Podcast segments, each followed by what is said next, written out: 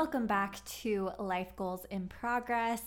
Today, I want to talk about gratitude, and I feel like a lot of us, I could be wrong about this, but I feel like generally gratitude has been so overused, and I think it doesn't work for everyone because of the way it's usually talked about, which is in making a gratitude list.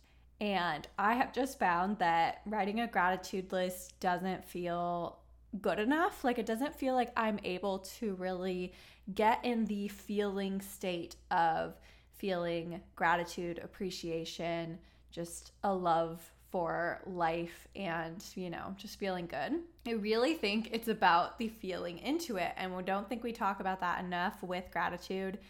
And I personally like the word appreciation more than gratitude. I feel like it is more, I don't know, like I feel more connected to appreciating things, right? I can appreciate this computer that I have. I can appreciate the fact that I have one, uh, you know, like a really updated iPhone. I have appreciation for my apartment, my surroundings, my friends, all of that. But saying like I have gratitude for it just feels less human, less natural. And I think that there's some kind of disconnect there with gratitude practices.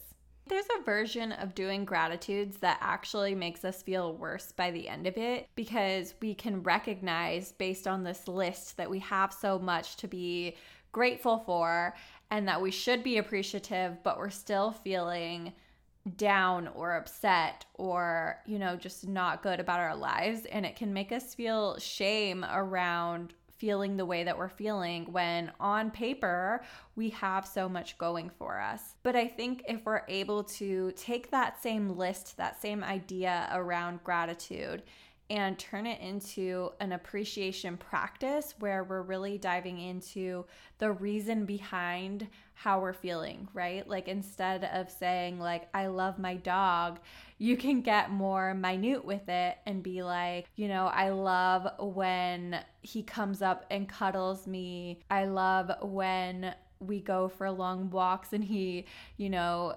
sniffs for so long and it's so irritating, but it's so cute. And when we're able to actually have those kind of memories triggered and that that feeling is able to come up versus just writing a list and you're like, you know, you're just putting in details. You're like, I I love my mom, I love my sister, I love, you know, my dad. I love my apartment, I love whatever. And it just doesn't get you in that same feeling state where you feel really happy and realizing you do have so much going for you. Instead, it just feels like a to do list.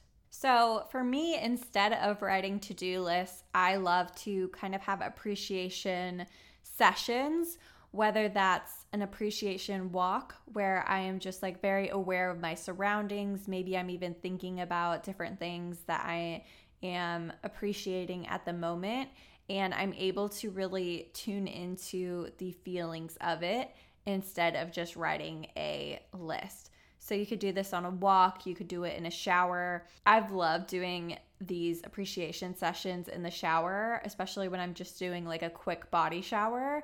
And I spend the entire time just like soaking in appreciation for everything that I have. It is a really grounding way to remember how much you have going for you in such a positive way. And again, this isn't like you're not allowed to feel your feelings kind of moment. For me, I use it when I just need to remind myself that there are so many good things in my life and at the end of it it feels i feel better right? I'm reminded of all of these amazing things. For some reason to me that's very different than writing a list. It could be the same for you or maybe gratitude lists really work for you. And if they do i love that for you. But just know that like if a usual practice doesn't work for you there are alternative ways to have that same mindset And I know that there's a lot of meditation practices too. Insight Timer is a really good app for that, where they have a bunch of meditations and they have some that are like loving kindness meditations or just meditations to have you, you know, appreciating things and stuff. So those are also alternatives for gratitude practices.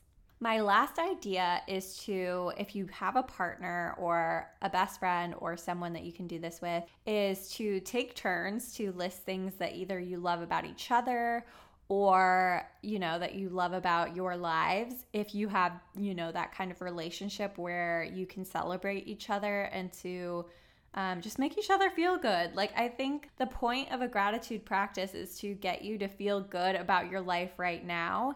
And in turn, I always feel like if we are feeling good about our lives right now, as it is, like so imperfect and not maybe where you want to be, I think that we get so much closer to creating the lives that we do want because I really, really think we need to be happy in the place that we're at in order to reach the places we want to be. And lastly, I just want to say that if you have someone in your life that you feel like, you know, needs that appreciation from time to time, I always remember needing that from my partner in the past and their response being like, you're fishing for compliments. But I think that when people are desiring compliments and they're feeling insecure, I think that we should give them that validation and that feeling of, you know, things that we love about them. I think that is an underrated version of gratitude and appreciation is just sharing our appreciation for other people because it makes us feel better about ourselves and also makes them feel better. And I don't think we talk about that enough, but like complimenting and appreciating other people, not just in our heads, but vocally, is such a gift to ourselves as well. So that's it for this episode. I will see you again next time, and I appreciate you. Thanks for listening.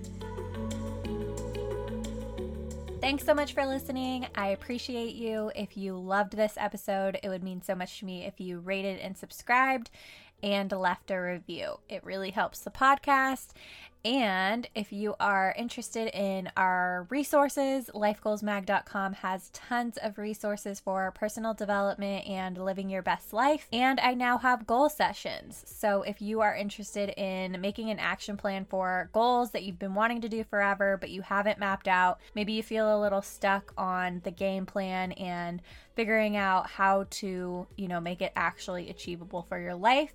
That will be all linked in the description below. And until next time, come chat with us on Instagram at Life Goals Mag.